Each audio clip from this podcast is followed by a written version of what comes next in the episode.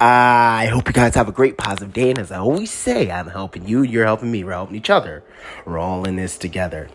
I haven't done a podcast in a while, and that is totally my fault. There's no excuses. So I'm gonna start doing them weekly, and you need to hold me accountable. Listen, I skipped um over doing uh, leaving New York.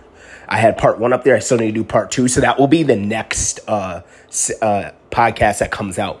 But um, I, I you know I was meditating today, and there's something that came to my heart. We're gonna call this. Does it feel like your life is drowning? Because I don't know if everybody feels like this at one point in their life, but I know a majority of people do. They just look around and it feels like their life is drowning. Whether we put ourselves in that circumstance or life just happened to us, and like I would say a good percentage of the time we put ourselves in that uh, predicament.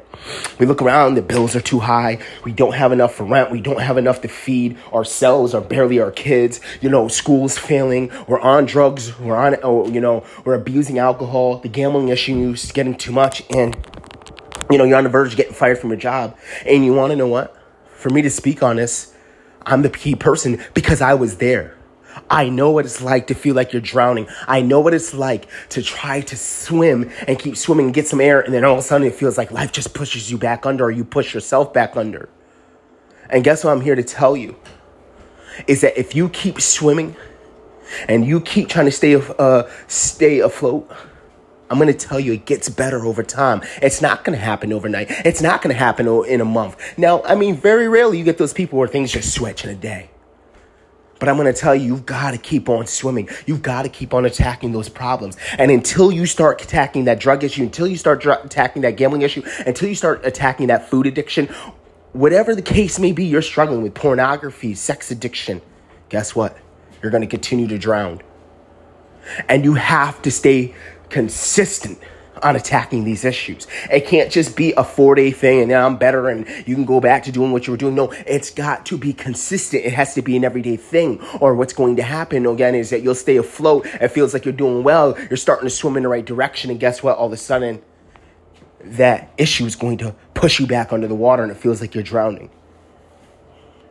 I can tell you this one thing's for sure, and two things for certain is that if you do not deal with that issue and you allow it to keep going under control, the more you're going to drown.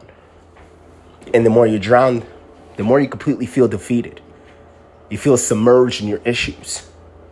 The adversity of life just keeps pushing you under. And it's like, well, you look up and it's like, well, I got a far way to swim to actually get some air. And you just get defeated. You're like, why not just stay down if I'm down? And we all know from there, nothing gets better if you don't start working on your issues. I'm going to make this podcast really short today because it has some things to do, but it was right to the point. Do you feel like you're drowning in your life right now? And my question to you is what are you going to do just to start fixing some of the problems in your life so you can stay afloat? I believe in you. I love you. And I hope you guys have a great, great, great, great, great, great positive day. And remember, you are amazing.